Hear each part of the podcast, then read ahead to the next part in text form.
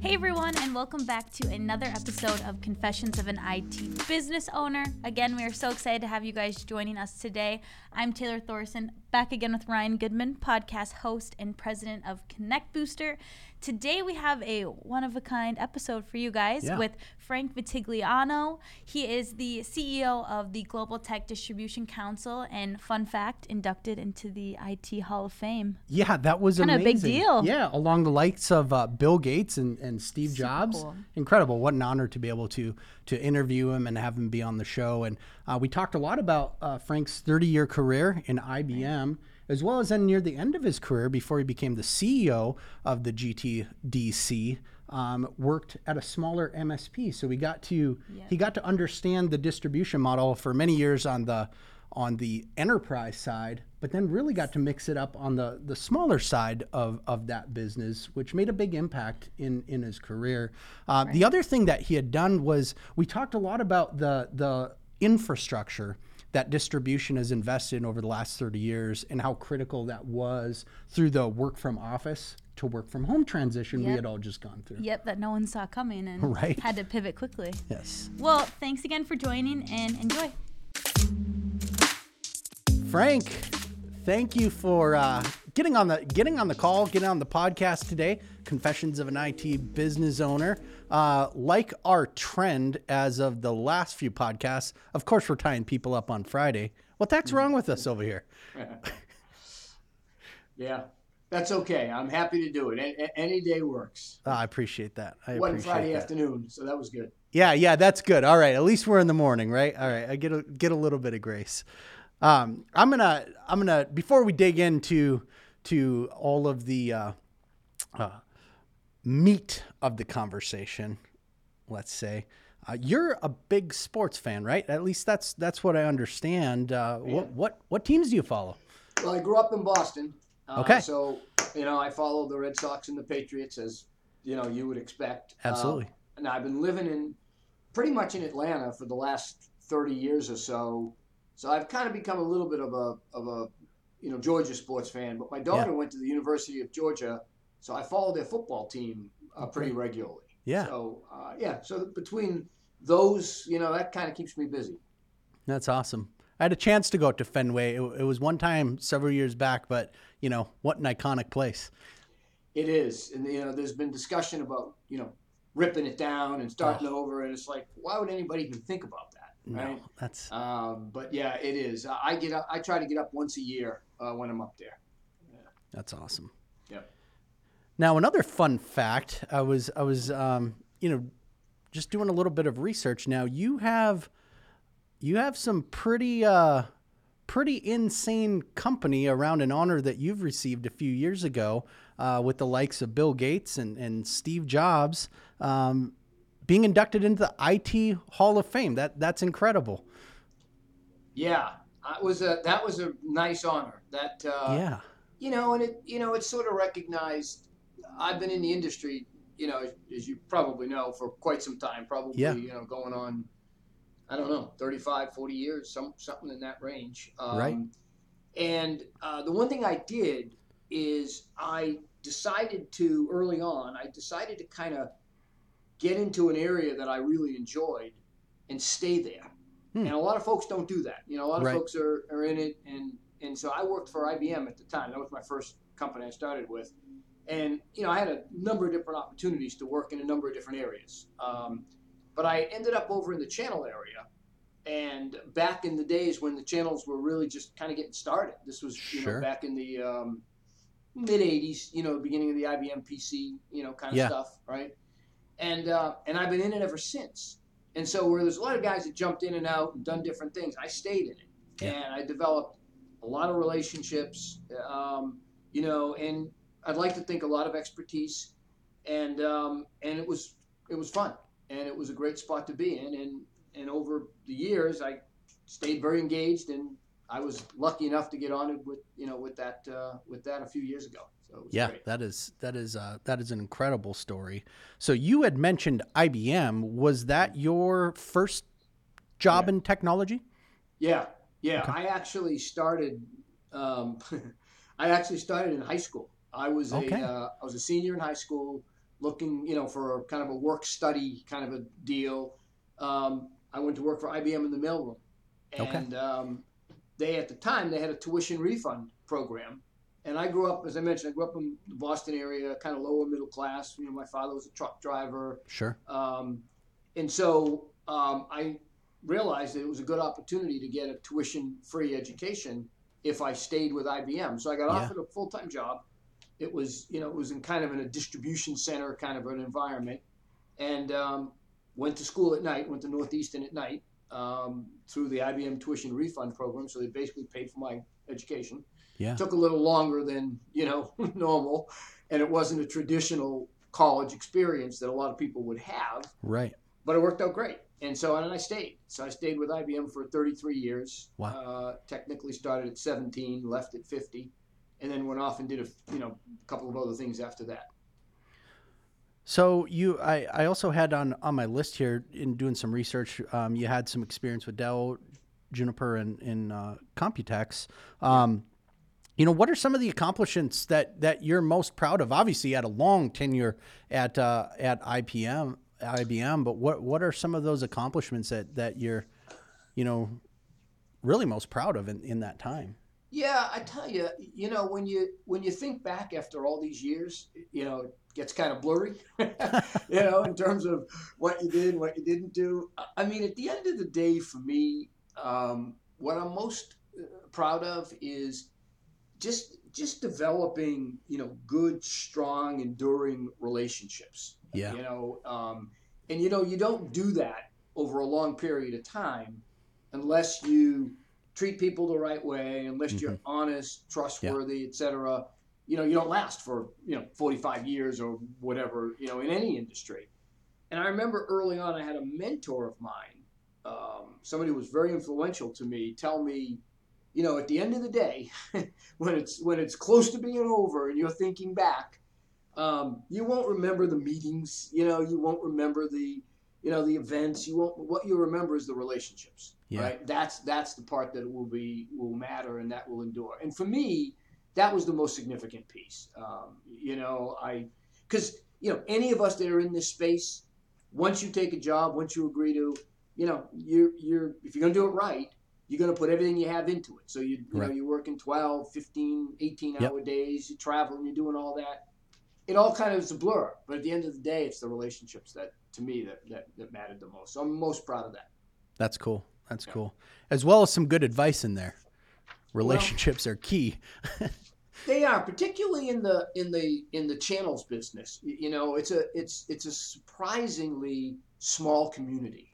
Correct. You know, I mean, you've got obviously you've got you know the vendor piece of it. Mhm. You've got the s- solution providers, the distributors, kind of in the middle. You know, of course, you know none of us would be here if it wasn't for the end users and people that Right. are buying the stuff, right? Right. Um, but it's it's an amazingly small community, and once you're in it, and once you kind of you know get to know folks, and you and you kind of kind of operate and- and actually participate, you'd be shocked at, at you know how um, how engaged you can be. Yeah, I love the magic of this space because of that. Yeah, yeah, it is very good. So I'm going to shift. Uh, I'm going to shift my questions a little bit. Would love to discuss your current role at the Global Technology Distribution Council, and and uh, you know how long have you been there, and uh, what brought you to that point where you said, "Hey, at this point in my career, this is this is what I'm interested in doing." Yeah, no, it's it's good. Um, so um, I spent, as I mentioned, probably thirty, I don't know, forty years on the on the vendor side. Yeah.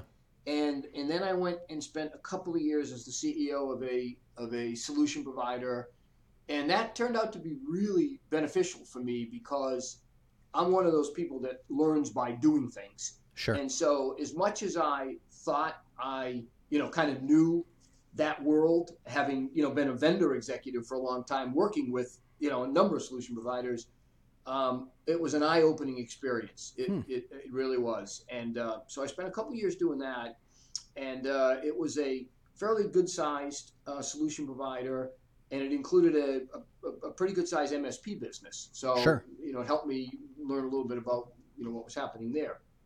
Um, And then I left and I was doing some consulting, and I got contacted by um, the GTDC, actually by the executive committee.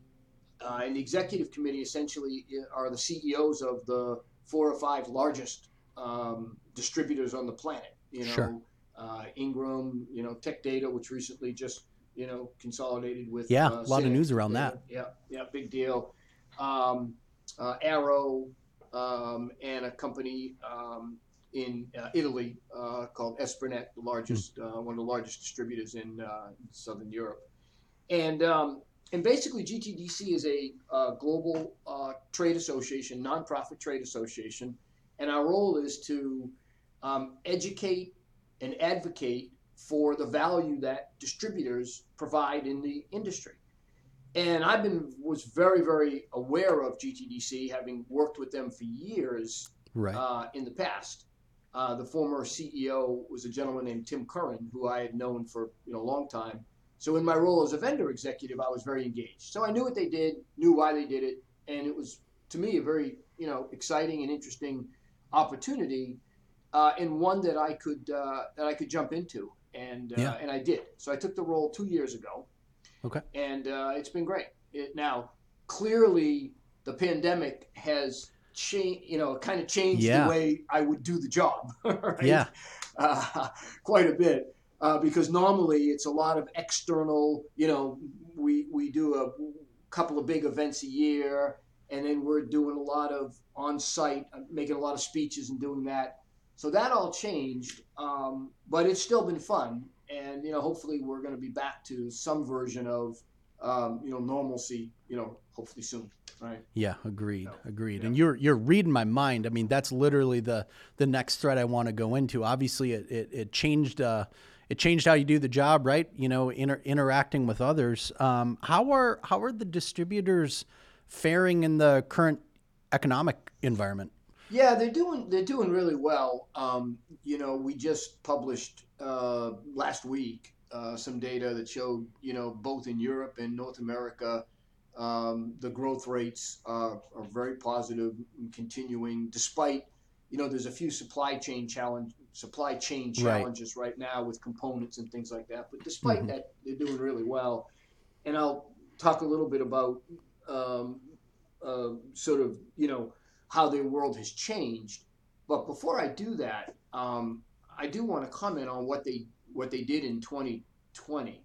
Yeah, 2020 be was an incredible year, yeah, for, for the distributors. Um, because if you know how the distributors operate, and certainly your your audience does, Mhm. traditionally they've had rooms full of people, um, Right. you know, doing inside sales and, and technical support, et cetera. And essentially overnight with the pandemic, those people had to go someplace else. Yeah, they weren't in that room anymore, and um, so they all went home. And uh, so you know, and that was everybody kind of did that. Mhm. Um, but as importantly, there are also functions within distribution that wouldn't lend themselves to that. So obviously, the warehousing. Um, and the logistics areas. So they had to quickly figure out what could what they could do there and how to Yeah. and how to continue to support their customers. And they did that, and it's incredible the job that the distrib- distributors did throughout 2020, keeping the IT supply chain flowing Hmm. wa- was absolutely incredible. Um, and you know, if you look at other supply chains, you know, we all heard the paper goods issues, the Right. in some cases even food supply chains. There wasn't much of that, and the distributors quickly um, developed uh, a number of offerings. First of all, they figured out how to help people work from home very quickly because you know, and that required getting the required equipment. You know, whether it was speakers and microphones, et cetera, et cetera, et cetera, uh, laptops, uh, but it also required training, right? And and they they bundled some things and they trained. But as importantly, what they did is they partnered extraordinarily well upstream with the vendors in terms of getting product to market. And then they provided a tremendous level of support, what I call downstream to their customers, the solution providers. Yeah. Um, which included, you know, training, support, and, and very importantly during the pandemic, you know, financing uh, programs and offerings Yeah. where they extended terms, things Yeah. like that, that proved to be really important. So I have to just say, whether I'm in this job or not, advocating for distributors, the job they did in 2020 helping you know get through the worst part of the pandemic was nothing short of exceptional frankly. Yeah that's that's incredible. I mean that even brings to mind you know the economic impact you know the stilts that you know that they're putting uh, up under you know uh, our SMB community, right? You know, from yeah. from MSPs to you know all the way through the supply chain. I mean, it's it's hard to imagine um, the impact if all of that logistical planning was was not happening. I mean, business doesn't move without technology anymore. You know, you're absolutely right. And and the other thing, Ryan, that people have to understand is, it, even though they were forced to you know react overnight, the truth is if they didn't have 30 years of infrastructure built correct. 30 years of you know all of the things that frankly a lot of people take for granted that right, distributors exactly. do right? Yeah. If that all wasn't in place it, they could not have morphed that quickly right? They could not have made that transition. So you're right. Um, they were able to do that.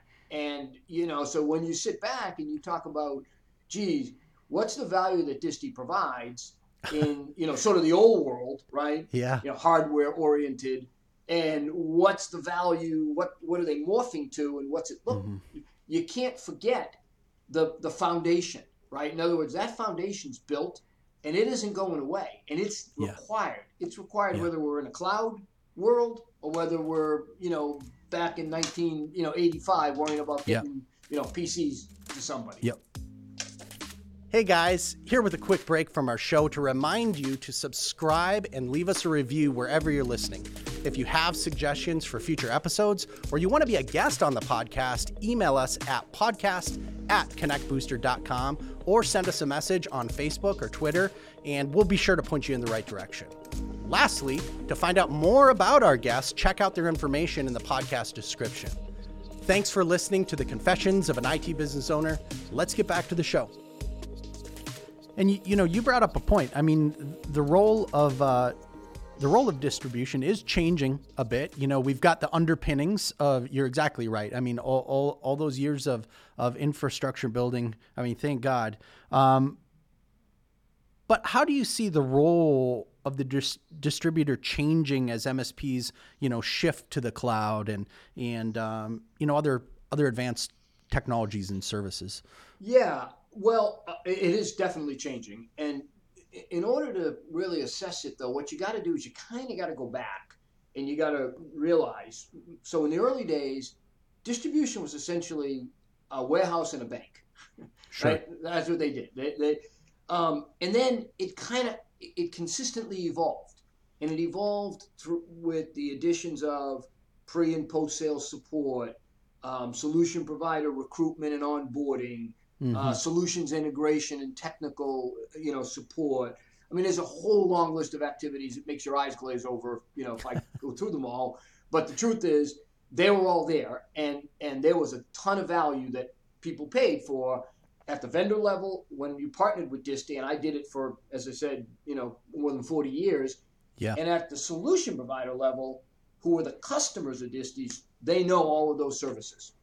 Yeah. Um, and what's happened is that's consistently evolved and it's evolved with the basics as the foundation but now when you get into well what's the new world look like hmm. right in other words yeah. the environment we're into with software uh, and everything as a service and certainly everything in the cloud and the truth is there's a whole level of support that's still required Correct. and people are starting to realize that so yeah. it isn't about you know you and i you know, wanting to go procure a laptop, and we could very easily go online and figure out, you know, it's not about that. We're talking about right. businesses, enterprises continuing continuing to, you know, transact business, and so every solution requires multiple vendors. That's been the mm-hmm. case forever, and that isn't going to change. the The complexity is increasing, not decreasing right. with with the complexity associated with the, the, the cloud uh, and security requirements is another huge you know factor that everybody has to think For about sure. in any business right and so what's happening is you start looking at okay well what value can disties provide I, I'd give you a couple of examples. Yeah. You look at um, consolidating and streamlining the ordering and the billing process. Yeah. I mentioned that in any solution, you're going to have multiple vendors. Well, every one of them have just different T's and C's, different warranties, different start dates. Somebody's got to manage all that mm-hmm. complexity, right? Now, in some cases, the solution providers do that and, and you know can do it pretty well. But I will tell you that what I'm seeing more and more is the solution providers even are requiring a level of support from their distributors Yeah. That you don't even realize until you get into it, Yeah. right? And and so the role is clearly evolving, it's clearly changing, but the value is not diminishing. The value is still there, and people are, are realizing that. Oh, that's that's great information. I'm gonna I'm gonna take us a step, um, a level different down to the MSP level. Um, how can MSPs get the most out of their distribution relationships?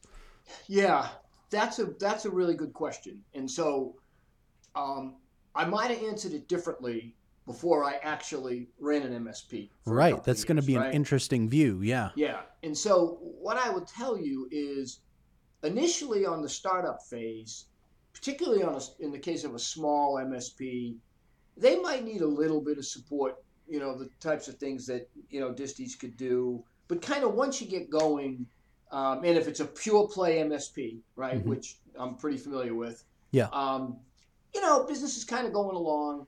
But what you begin to realize over time is as you continue to evolve, your customer requirements become more significant. And so I'll give you two examples of things Sure. that I experienced as an MSP that, that I think are really important. The first was I was consistently having our customers come to us asking for help with new technologies, whether it was, you know, IoT at the time, whether it Mhm. was artificial intelligence, whether it was, you know, any number of things like that. Uh, certainly, all the cloud discussions were part of it, and all the security discussions were part of it. And what I ended up having to do was I ended up having to rely on uh, my distributor to help me with some of that training and enablement that I couldn't afford as a relatively small MSP right. to go out and procure on my own, right? Right. Because the way to do it is you basically got to go hire some people. Uh, gr- And yeah, you know, every one of them was a major investment that wasn't going to pay off for best case nine to twelve haul. months. Yeah, right. And so I had to go someplace to get it, and I went to Disty, and and I got it, and I got that help.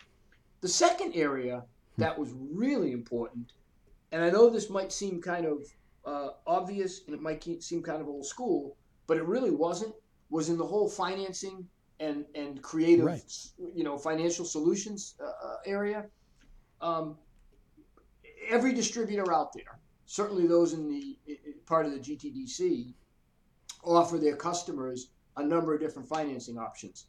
But what I found when I was running an MSP was when I needed to go make investments, I needed to have a pool of capital that, Correct. I could utilize. And all I had were my MSP contracts. Mhm. And they were monthly, you know, subscriptions. And they would be right. and so I had to go someplace, Yep. in addition to maybe my normal banking relationship, to find somebody that would have enough confidence Mm-hmm. and understanding of my business to help make those investments so I could go make the investment in um, hiring, you know, somebody who could uh, take us to the next level of um, security, for example, uh, Right. you know, or when we were morphing from an MSP to an MSSP, right, uh, a managed security provider, and you had all the certifications that were required. That takes investment, and Yeah. so the distributors were able to help with that and provide creative financing that enabled me to continue running my business with the cash flow I needed, but also make the investments that you know were required. And a lot of people don't get that. A lot of people don't understand that you know those options are available and those things Yeah. are you know are out there. So those are two those two two examples that uh, that I personally experienced.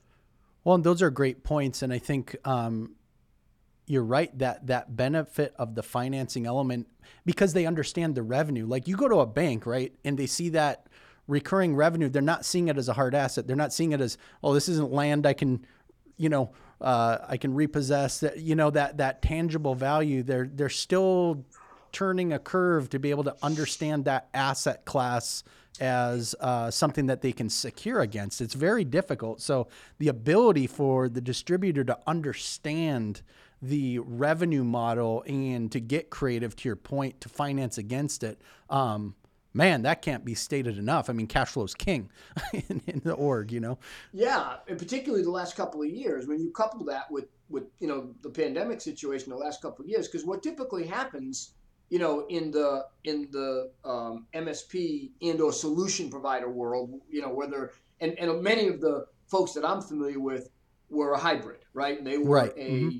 a solution provider that still sold hardware, but also had an element of services. And the services included um, managed services as well mm-hmm. as professional services, right? right? And that combination.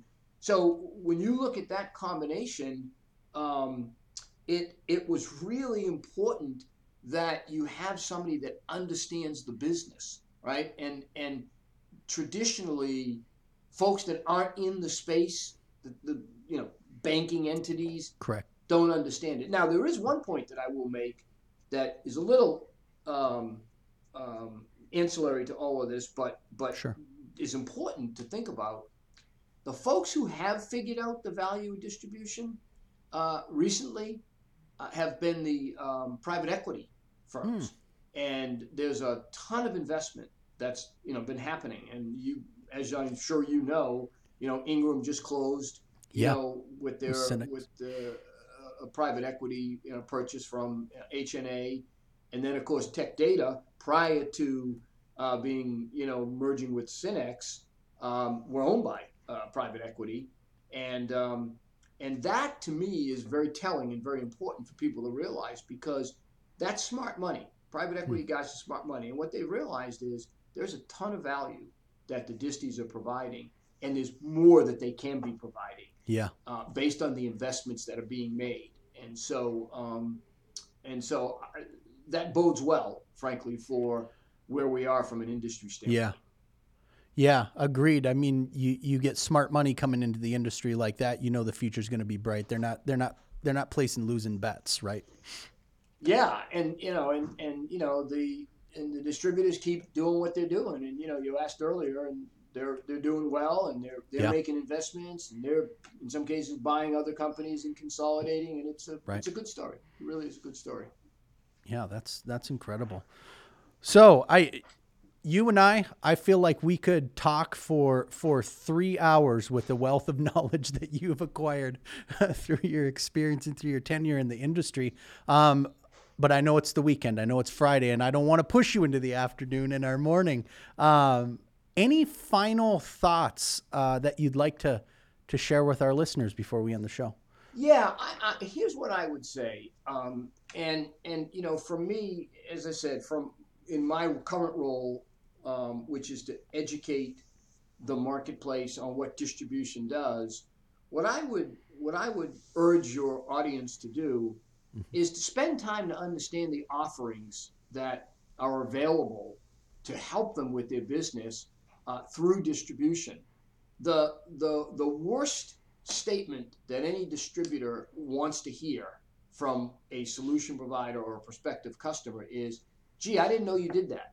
Right. that's, that's, the, that's the last thing they want to hear, right? Right. Um, but yet, sometimes, you know, like any other business, they don't, we don't all do a good enough job articulating, you know, what can be done because it ranges from a laundry list of activities that, as I said earlier, can make your eyes glaze over to tell us what you need and we'll do it, which also yeah. puts some people off sometimes, right? Because sometimes people want, well, what is the solution that you have for this or for that?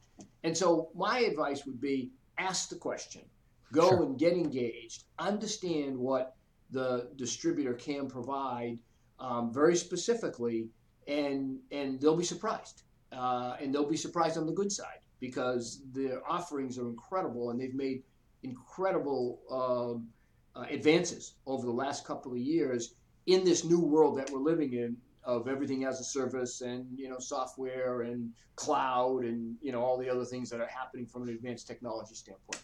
So that would be oh, my advice. That's great advice. call to action, guys. Get out and create that relationship with your distributors and uh, start having that conversation on, on where you can help each other out, you know, in, in business, driving solutions down to those those end customers. That's that's great.